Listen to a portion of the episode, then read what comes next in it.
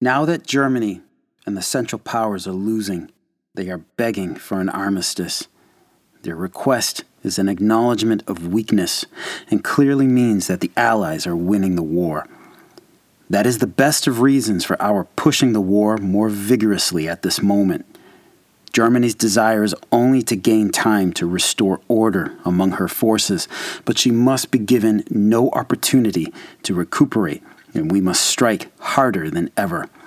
Our strong blows are telling, and continuous pressure by us has compelled the enemy to meet us, enabling our allies to gain on other parts of the line.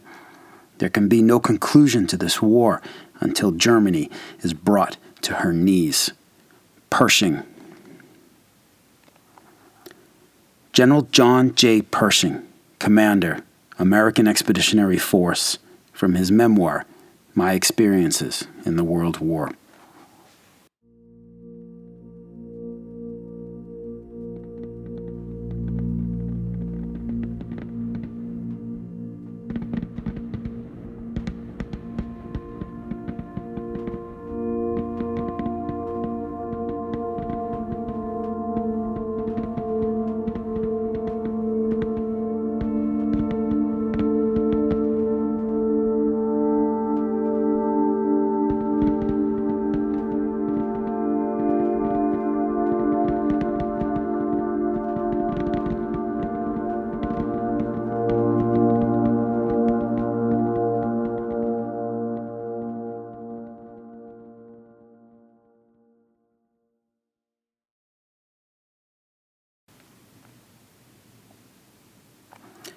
Hey folks, welcome to the Battles of the First World War Podcast, episode 92, Continuous Pressure.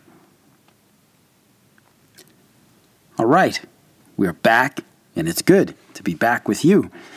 I've researched and written this episode while I'm still on vacation. Can you guys believe it? Back home, but still on vacation.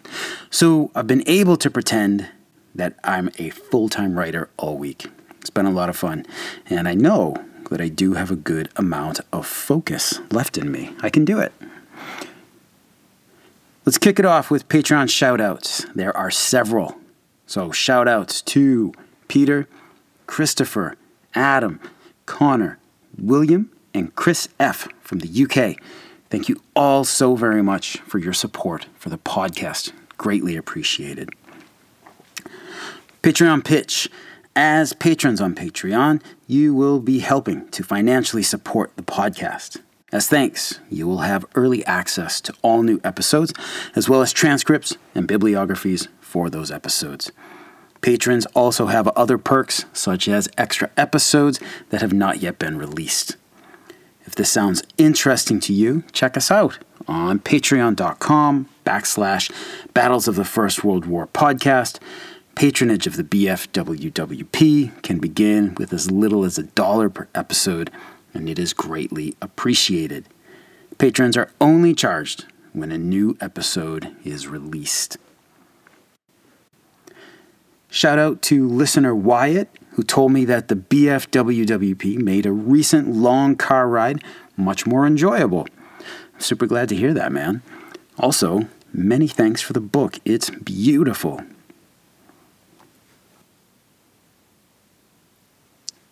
It's also been a while because Rob and I did another tour in the Meuse-Argonne in July, and it was another unforgettable week with some unforgettable people.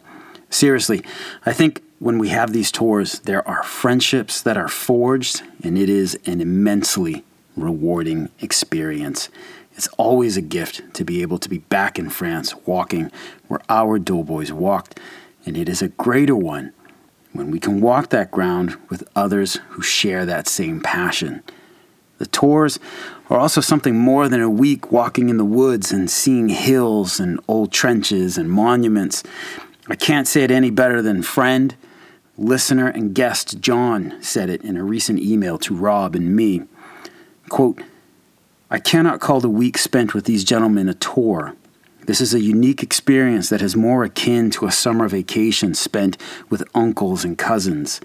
I liken it to a family reunion of sorts with the exchange of stories, interests, good food, and better company. The schedule was malleable and easily adjusted to each person's interest. A tailorable agenda is unique to this group, and its strength is reinforced by the personalities of its hosts. A coveted personal experience I recommend with only praise and remain privileged to have participated." End quote. I mean, wow. Thank you, John.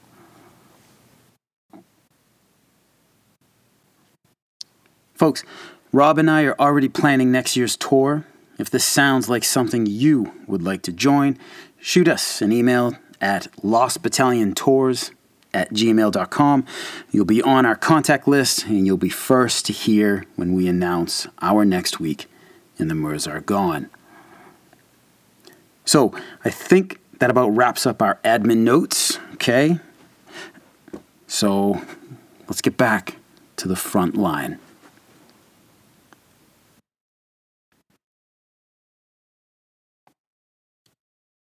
Last episode, we looked at the American Air Service, its strategy and operations during the Meuse-Argonne Offensive. Before that, we looked at the state of the German Army with Randy Gahlke, and at Hunter Liggett taking over the AEF's First Army. When Liggett assumed command, he instituted an operational pause. First Army was battered and nearly broken, and Liggett needed to get it into shape for the next strike on the Germans. So for the last 2 weeks of October 1918, First Army went into an overall halt to its large-scale and continuous attacks, focusing instead on desperately retraining and sometimes straight-up training its raw replacements. Rest, food, and adequate supplies were also priorities. Local combat operations within division sectors didn't stop, however. General Liggett still needed these smaller-scale attacks to continue so that jump-off points for the next big attack were secured beforehand. Looking at the First Army front from left to right, we'll start with First Corps. Now positioned at the north end of the Argonne Forest and adjacent Aire River Valley, the incoming 78th Lightning Division was to take the small town of Grand Pre, just north of the Argonne, and the heights to its own immediate north. In the center of the First Army front, 5th and 3rd Corps were to push north from the areas of Romagne-sous-Mont-Faucon and Cunel villages towards Bantheville and Aincreville. In this area, they were to seize and hold several woods, the Bois de Rap, the Bois de Clerchain, all of the Bois de Bantheville, and the Côte de Châtillon. As we saw in an earlier episode, the Côte de Châtillon had already been seized by regiments of the 42nd Division. Across the River Meuse to the east, the French 17th Corps, staffed mostly by American divisions, was to continue to attack into the Meuse Heights and draw German reserves away from the 5th and 3rd Corps areas. Each corps had its mission.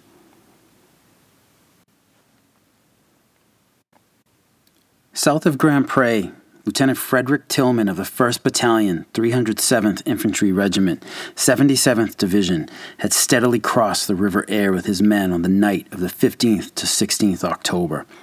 Yes, the 77th Division, the one with the lost battalion and the one that had fought its way through much of the Argonne Forest, was still in the fight. Tillman and his doughboys laid low as another group silently killed German outpost sentries.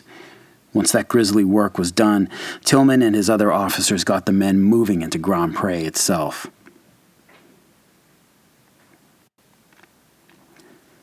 As it comes online with the northern end of the Argonne, the River Aire turns west-northwest and runs between Grand Pre and the forest. The village itself is roughly shaped like a lazy J lying backwards and on its back, if you can imagine that. The entire J is the D-946 road, and the hook end of the J is more open as it curves and runs to the north. The line of the J, running east-west, forms the main road through the village. As far as villages in the Meuse region go, Grand Pre is a sizable one. The village is built under a hill known as the Burgundy Nose, and a part of that hill pushes into the town itself.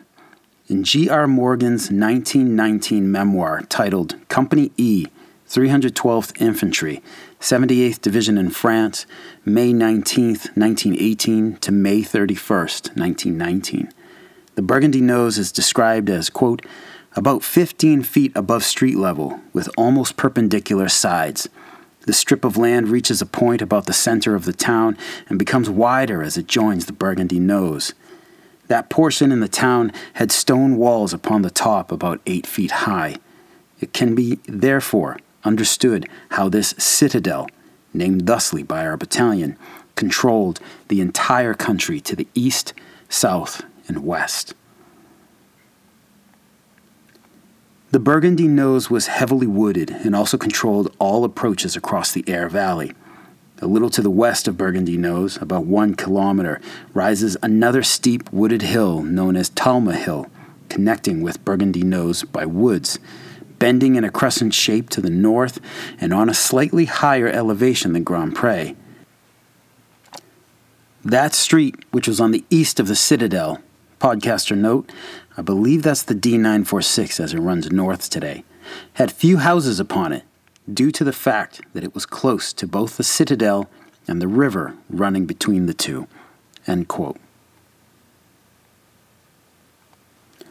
Lieutenant Tillman and his troops snuck into the streets of Grand Pre, capturing some Germans who were caught completely surprised. The Americans were setting up an outpost in the town itself when a German soldier just happened to walk by them.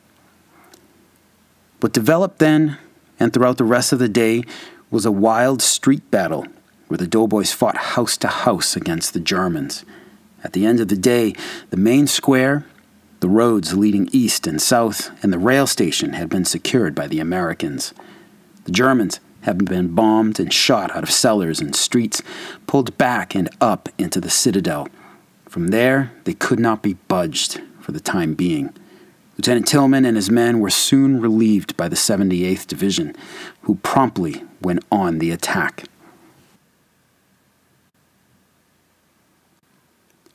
The 78th Division, made up of selective servicemen from Delaware, New Jersey, New York, New England, and Illinois, had seen some combat during the San Miguel Drive and while holding the new line there after that salient had been eliminated. Despite that limited experience, and perhaps because of it, it went on to the attack on the 16th with little preparation.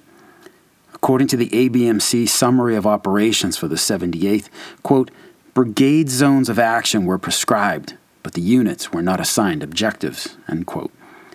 The booklet also states that the night of the 15th to the 16th of October, when relief of the 77th Division began, was, quote, dark and rainy. The 78th Division was new to the area, and many commanders were without maps. Contradictory orders were issued as to routes of advance, so that guides dispatched by the 77th Division in some instances went to the wrong locations. The result was considerable confusion and delay in the relief. End quote.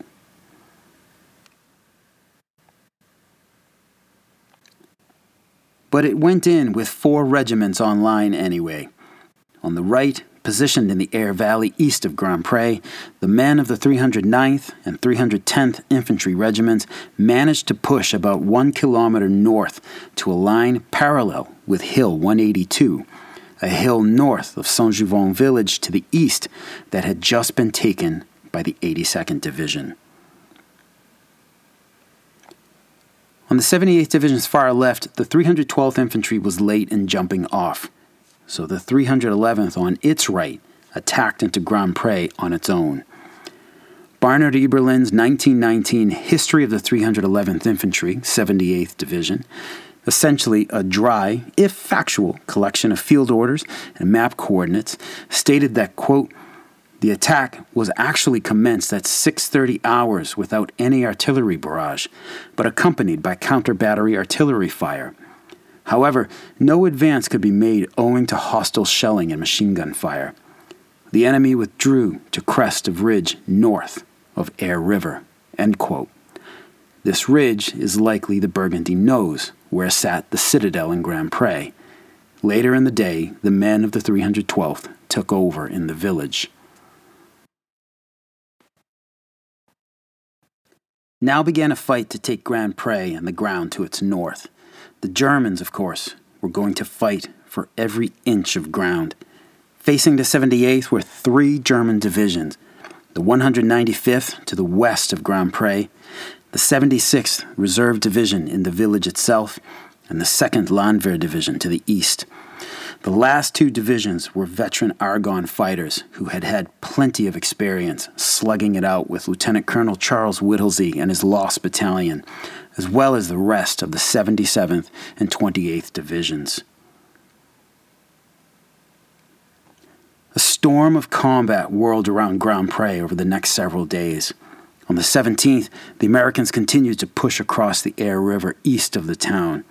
The Germans responded with constant barrages of high explosive and gas shells, and gas casualties within the ranks of the 78th were numerous. Many of the men who'd crossed the Aire River had their protective mask filters soaked, which rendered them useless, and they hadn't been replaced in time. There was also the fact that many American soldiers simply weren't used to operating in a chemical environment, and they sadly paid for it. On the 18th, the 78th went at it again. U.S. artillery, steadily gaining in strength, proficiency, and ammunition stocks, plastered the German lines with phosgene gas. West of Grand Pre, Talma Farm to the northwest was attacked. The French on the left had taken and lost the farm once already, and now the doughboys had a go at it. They failed in this attempt as well, under heavy fire. East of Grand Pre, the doughboys rushed into the Bois de Loges northeast of the village, one of the key areas needing to be captured for the next main attack. In the town itself, E Company, 312th Infantry, went after the citadel where the Germans were holding up all attempts to progress forward. From Morgan's history of that company, quote, "Orders were received for one platoon to advance up the east side of the citadel. So in the early hours of daylight, October 18th, the 3rd Platoon, under Lieutenant H.A. Lewis, advanced from house to house under machine gun and grenade fire to the last house where they organized strongly." More orders were received on the 18th relative to the reduction of the citadel. Two parties were to attack on each side of the citadel following a most heavy barrage. Captain Morgan was given charge of this mission, and 40 men and one officer from each of Companies E and F were to comprise the raiding parties. According to plans, the entire battalion withdrew about 10 p.m. to the western side of the town for this heavy barrage to start at 12 midnight. The Hun put a good shoot on where we were dug in, but made no hits.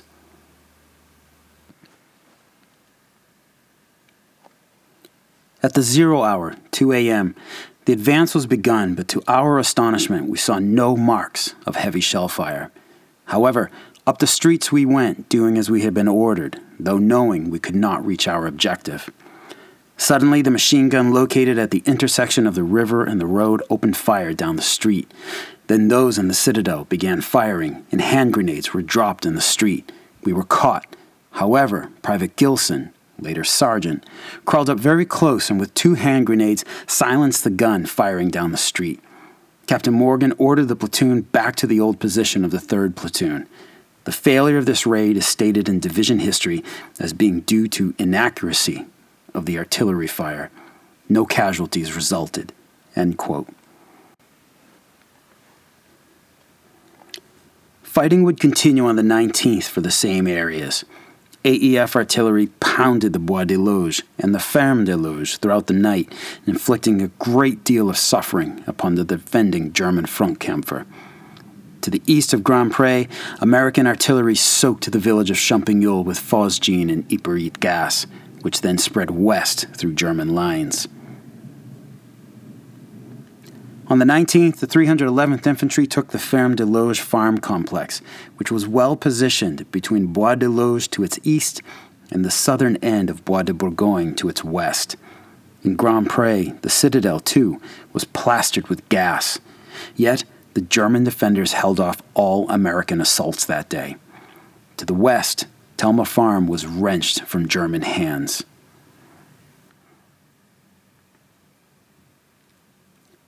It went on and on, attack and counterattack, always under the thunder of the guns and amidst the screaming furies of shells and the silent terror of poison gas.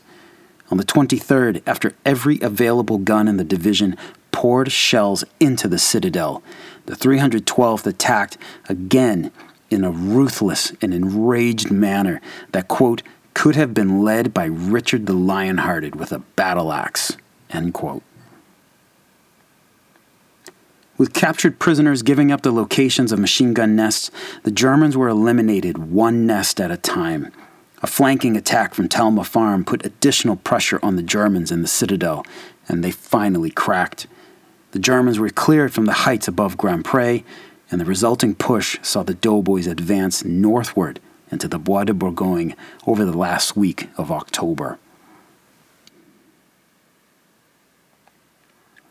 It came at a heavy price. Between entering the line on 16th October to the end of that month, the division would lose 4,200 men from its two infantry brigades, a third of its overall fighting strength. But the 78th had cracked the western end of the Kriemhilder Stellung, tearing another hole in the German line. Further east in the 5th Corps sector, the 89th Division moved up to relieve the now worn-out 32nd Red Arrow Division. The 89th, a draft division made up of men from Arizona, Colorado, Kansas, Missouri, Nebraska, New Mexico, and South Dakota, had seen combat in the Samiel attack, and while holding the line in the same sector afterwards. Throughout September 1918 and into October, the division had taken some 3,000 casualties, and just before entering the Meuse-Argonne, 2,000 new replacements were received to refill the ranks. Reconnoitering the sector where his men would be fighting, Division Commander Major General William Wright remarked in his diary later that, quote, the entire country, for about 10 kilometers, was nothing but a mass of trenches, wire, and the roads, seas of mud. Everything was impossible, end quote. The 32nd was fully relieved by the 20th of October, and the 89th took over the fight for Bois de Bantheville. Bantheville village is located about 1.5 kilometers north of Romagne-sous-Mont-Faucon, and the Bois of the same name sits to the immediate west of it, about 1 kilometer away. The Bois de Bantheville is a rather large tract of forest with hills and draws inside it, and there is a logger's path that bisects the wood through the middle. The bottom half of the tract is called Bois de Chauvignon. When the 89th took over the line on the 20th, much of the Bois de Bantheville was already in American hands. The woefully incomplete German 4th position, the Freierstellung, ran parallel to and just beyond the northern edge of the wood. It's been a while since we mentioned it, but the Freya line was basically the Germans' line of panic, as that was their absolute last-ditch means of concerted resistance. Beyond that scratch in the dirt, there was little to nothing.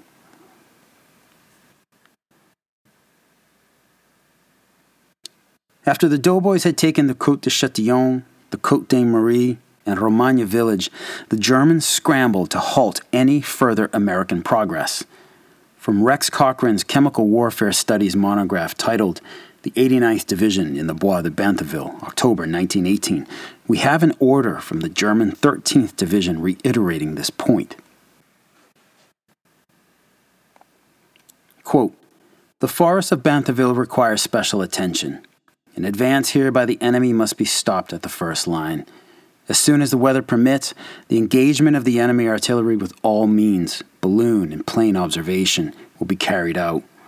Since the enemy manages his munitioning with trucks, harassing of enemy supply roads is particularly important.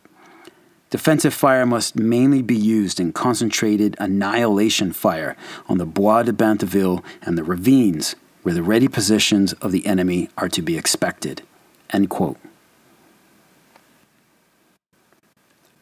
Annihilation fire, from a reading of Cochrane's works, appears to be when all guns in a German unit would fire together on a fixed line.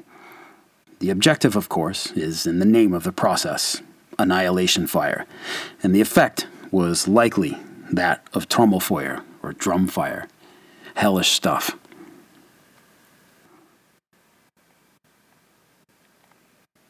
The plans went above just those of the German 13th Division.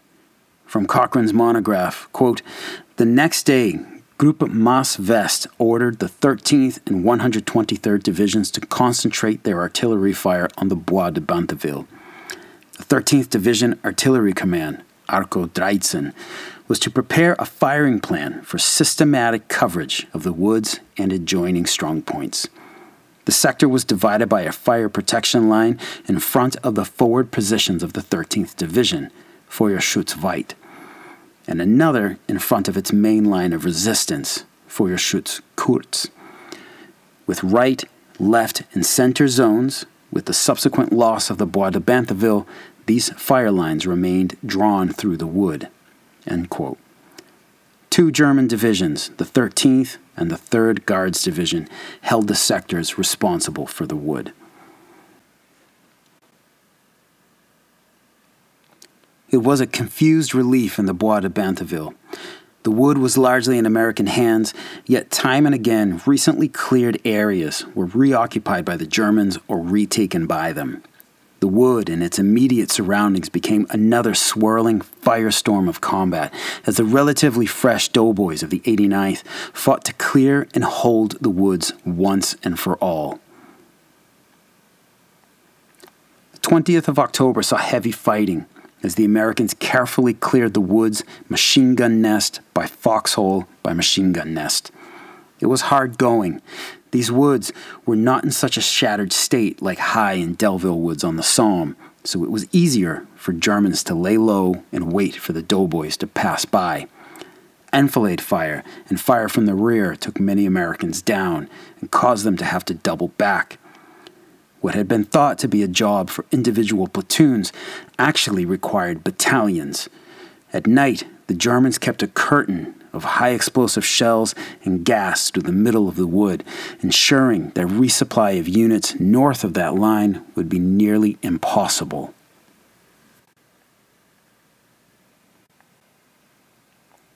On the other side of the wire was a German unit named Infanterie Regiment Prinz Friedrich der Niederlande, Zweite Westfälische, Nummer 15, and thanks to the efforts of a member of Randy Gahlke's Meuse-Argonne Facebook page, we have the translation of several pages of this regiment's post-war history.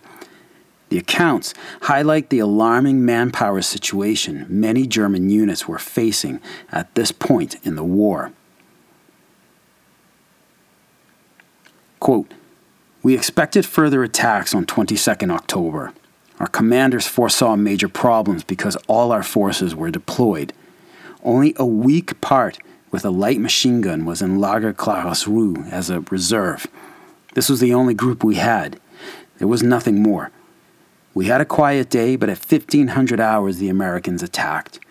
Their great amount of numbers pushed our right flank back further back, 6th and 7th Company, into the forest. Our last small reserve attacked under the personal command of the regimental commander. First Lieutenant von Doering, on 22nd October, again strong attacks after furious artillery fire. On our left, the enemy managed to succeed. A big fighting mess was created. We can observe this from our foxhole.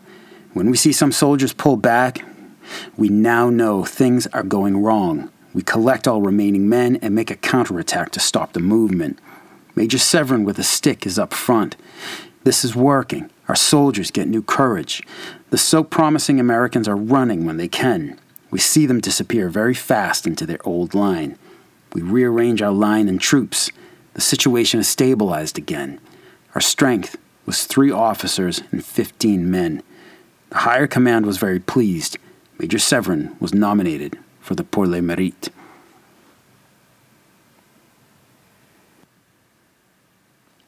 This brave attack had rescued the situation at a critical point, but it could not change the overall situation, so the front had to retreat again. Also, the manpower of the companies were in bad shape. Lieutenants Becca and Gour were wounded. Lieutenant Corlemer had been killed. For the fighting in the Bois de Bantheville, Lieutenant Schwenk received the Iron Cross First Class for extreme bravery. From HQ came the order to retreat in the darkness and hold the Freya line. This line was behind the north side of the Bois de Bantheville and went in a west-east direction. On the spot, you could not find a prepared line, but only an indicated line. The enemy followed, as usual, always gently groping, and reached the road Bantheville-Remonville. During the night of 22 to 23 October, 1st Battalion and parts of 2nd Battalion were replaced by Guard Regiment 109. And in the coming night, 2nd Battalion and the rest of 3rd Battalion by Infantry Regiment 13.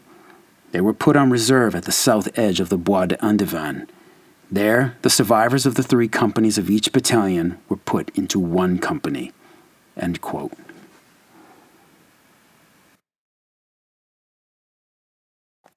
On the 22nd, elements of the American 354th and 353rd Infantry Regiments had attacked again, methodically clearing the woods. After a seesaw battle, the last groups of Germans in the woods were eliminated by the morning of the 23rd. Other groups of Germans were seen retreating toward Ledouis Farm to the northwest of the woods. It was during the fight for the Bois de Bantheville that a doughboy of B Company, 355th Infantry Regiment, again made a name for himself. Marcelino Serna, a Mexican-born immigrant worker, had volunteered for the U.S. Army when war was declared in 1917. He was in France before his unit realized he wasn't even a citizen of the country whose uniform he was wearing. Offered a discharge, Serna refused. Working as a scout, Serna had distinguished himself in combat during the Saint-Mihiel offensive by single-handedly clearing a German machine gun nest, killing 6 Germans and capturing another 8. Accounts of Serna's actions get confusing online, as they state that just 2 weeks after Serna's clearing of the Saint-Mihiel machine gun nest on September 12th, he was back in action in the Meuse-Argonne. 2 weeks after September 12th would be the 26th, the first day of the Meuse-Argonne campaign, and of course the 89th Division wouldn't be committed to battle until the 20th of October. By referencing the ABMC Summary of Operations for the 89th, the best I can guesstimate is that the following account took place around the 21st of October, when Serna's 355th Regiment was in action. From the El Paso Community College website, we have Serna's own words on what happened. Quote, Serna recounted another battle to El Paso Times reporter Bill Birch during his 1962 interview. During a second scouting mission at Meuse-Argonne, Serna captured 24 German soldiers with his Enfield rifle and grenades. I saw a sniper walking on a trench bank and wounded him from about 200 yards away. I followed his trail into a trench and heard some German soldiers talking. I saw 4 of them and started shooting. I got 3 of them. With the rest of the Germans out, Serna changed positions often, fooling the enemy into thinking several men were attacking them. About 45 minutes later, Serna was close enough to throw grenades at the enemy. They ran into the dugout, and I lobbed 3 grenades into it right behind them, said Serna. They came out with their hands up. I captured 24, and about 26 were killed in action. I herded them into a tight group with a .45 automatic in one hand and a Luger, which I had picked up, in the other. After a few minutes, I was able to fire an SOS flare, and my buddies came to help me. Marcelino Serna would receive the Distinguished Service Cross for his actions, but in recent years, there has been an as-yet unsuccessful push to upgrade the award to the Congressional Medal of Honor. The 89th Division suffered some 1,500 casualties while fighting to clear and hold the Bois de Bantheville. It would continue holding the line and would be participating in the next First Army-wide attack.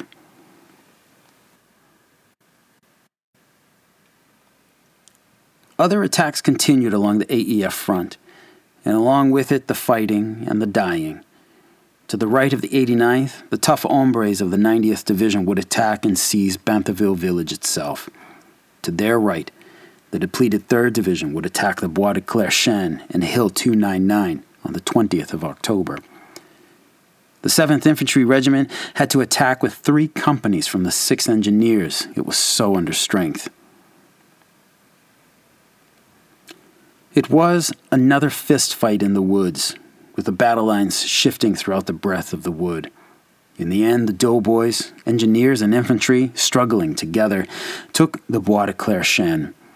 Wounded in the day's battle for this small corner of France was Private Gust Holden, a 20-year-old native of Cyrus, Minnesota. Born Olaf Gustav Ferdinand Holden in October 1898, Gust was 19 when he volunteered for the U.S. Army in April 1918. His 2 older brothers, Carl and Martin, had already been drafted nearly a year before.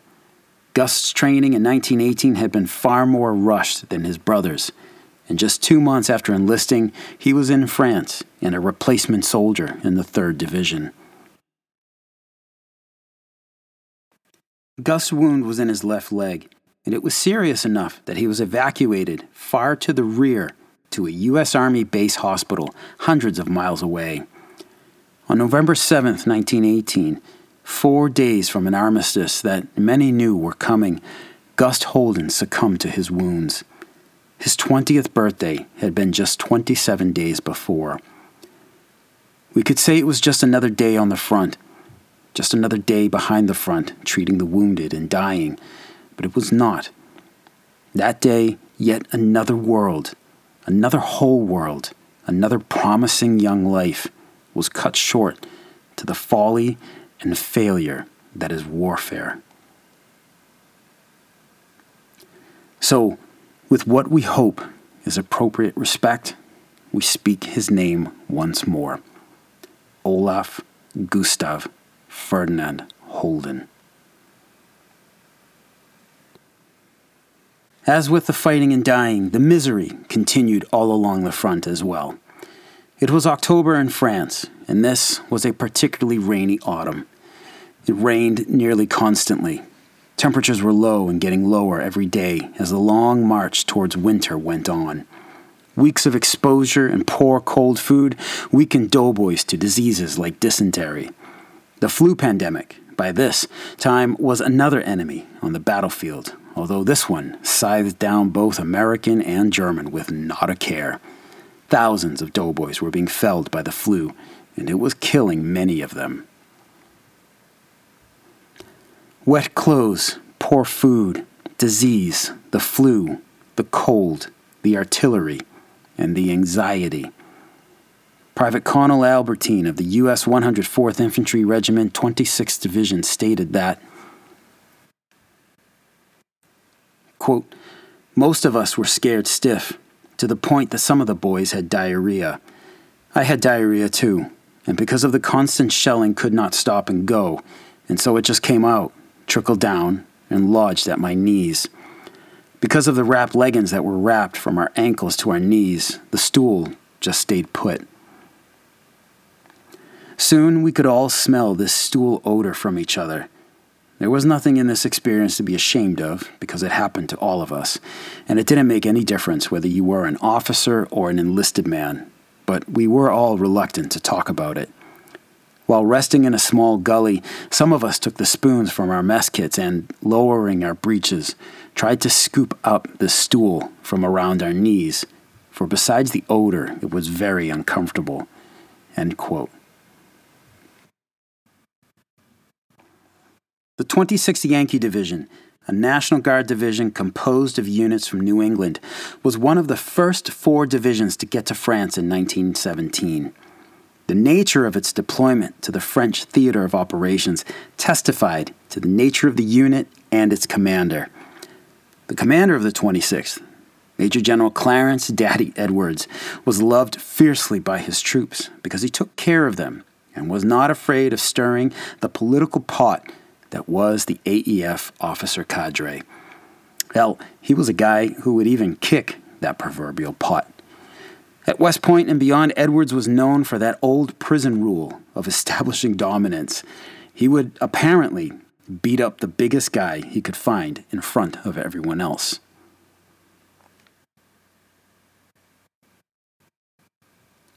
The 26th Division's deployment to France is in itself a wild tale. Major General Edwards simply marched his division to the docks and put them on ships designated for another division, without orders. Well, his men were here, and they were ready, he reasoned to the dock officials. And wasn't the point of the ships to take troops overseas? So why not take these men?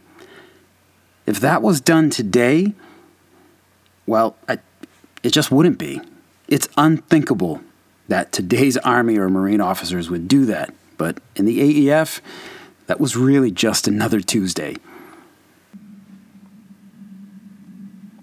Quick note.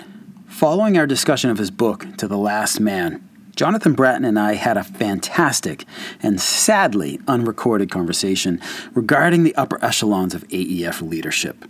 Jonathan mentioned that someone should write a book on the politics and personalities of the AEF command, particularly as it relates to the small West Point world that produced many of them. I think it would be a hell of a book.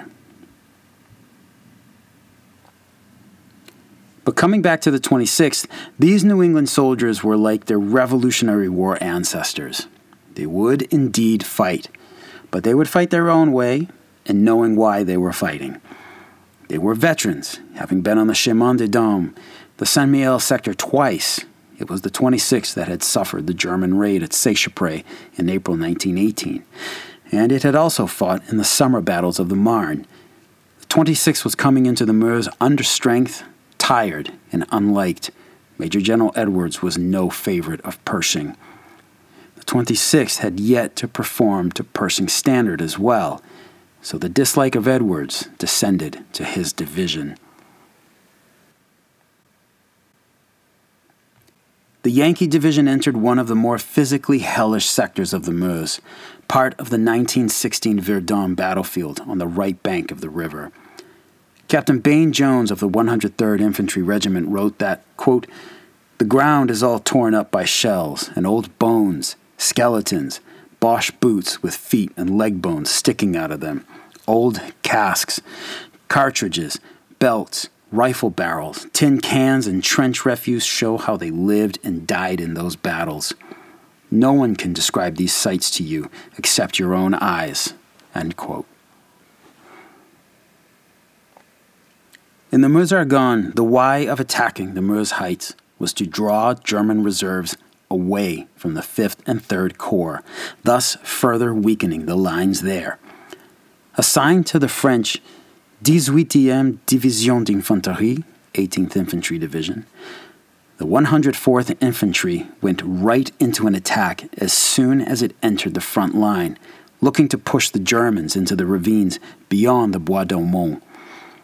15 French tanks assisted.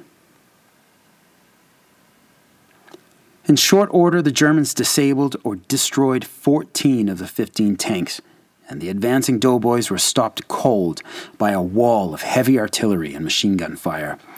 No ground was gained, and the survivors had to pull back to their jump-off line. As the 26th Division relieved the French 18th DI, the attacks continued. We'll quote here from Jonathan Bratton's book, To the Last Man. Quote, "On 23 October, the 26th Division made its last large-scale offensive movement. The 51st Brigade was to assault Belleau Bois, no relation to the Belleau Wood of Second Marne fame, and Hill 360 beyond it in conjunction with French assaults on the left. They were facing the 1st Landwehr Division, which counted 112 heavy machine guns and 216 light machine guns. The Yankees were attacking a wall of machine guns. The 101st and 102nd Infantry Regiments began their assaults on 23 October, making considerable gains. In severe fighting through 26 October, the 51st Brigade took and lost Belleau-Bois 4 times. German concrete positions defeated the repeated efforts of 26th Division artillery to knock them out, while German artillery and Minenwerfer fire pounded the 101st and 102nd Infantry Regiments in their forward positions. On 27 October, the 51st Brigade made one last push, taking and holding the Belleau-Bois, but was unable to take Hill 360. The division took 3,800 casualties in these days of fighting. The division was nearing its breaking point. The 51st Brigade was a hollow shell from 4 days of attacks that wore its already thin ranks practically threadbare. In a move that shocked the beleaguered Yankee division, Major General Edwards was relieved by Pershing on 20 October. His orders were to go back to the United States to take on a training role. He remained in place until 24 October, when Brigadier General Frank Bamford arrived to replace him, literally handing over the division when it was in action. It had been a terrible month for Edwards. Receiving the news of the death of his only child, Bessie, to influenza while she was serving as an army nurse in Washington, D.C. His aide, Captain Simpkins, also succumbed to influenza and died before the general could reach his bedside. The relief of their beloved commander, combined with no replacements, terrible weather, influenza, and constant bombardment, left the Yankee division with little fighting spirit. There was a spike in psychological cases in October, men simply breaking down under the strains of prolonged combat. The division inspector reported at the end of October that the men were all in, shell-shy, and mentally and physically exhausted. He noted that the men were in a depressed state of mind and suffering from both nervous and physical fatigue. The 51st Brigade was on the verge of collapse, he warned. On 27 October, the 101st Infantry could only count 435 effectives, while the 102nd Infantry only mustered 383 men on the front lines. Despite this, the 26th Division stayed on the front. End quote. Warfare is brutal and exhausting to the soldiers who make it, and the battles of the Great War were no exception. From the heights above Grand Pre to the woods near Bantheville and Cunel, and onto the battered and shattered hills of the Bois d'Ormont and Bois de Haumont, the doughboys had once again received an impossible task, and they'd done it. Further bloody chunks of the daunting Kriemhilde Stellung position had been ripped from Germany's living wall, and the front was prepared for General Hunter Liggett's next plan. Questions, comments, or concerns, please don't hesitate to contact me at verdunpodcast@gmail.com. Get at me on Twitter at WW1podcast. Check out the BFWWP website, firstworldwarpodcast.com, for some photos. And check out the Battles of the First World War podcast page on the Facebook. Thank you so much for listening. Talk to you again soon. Take care.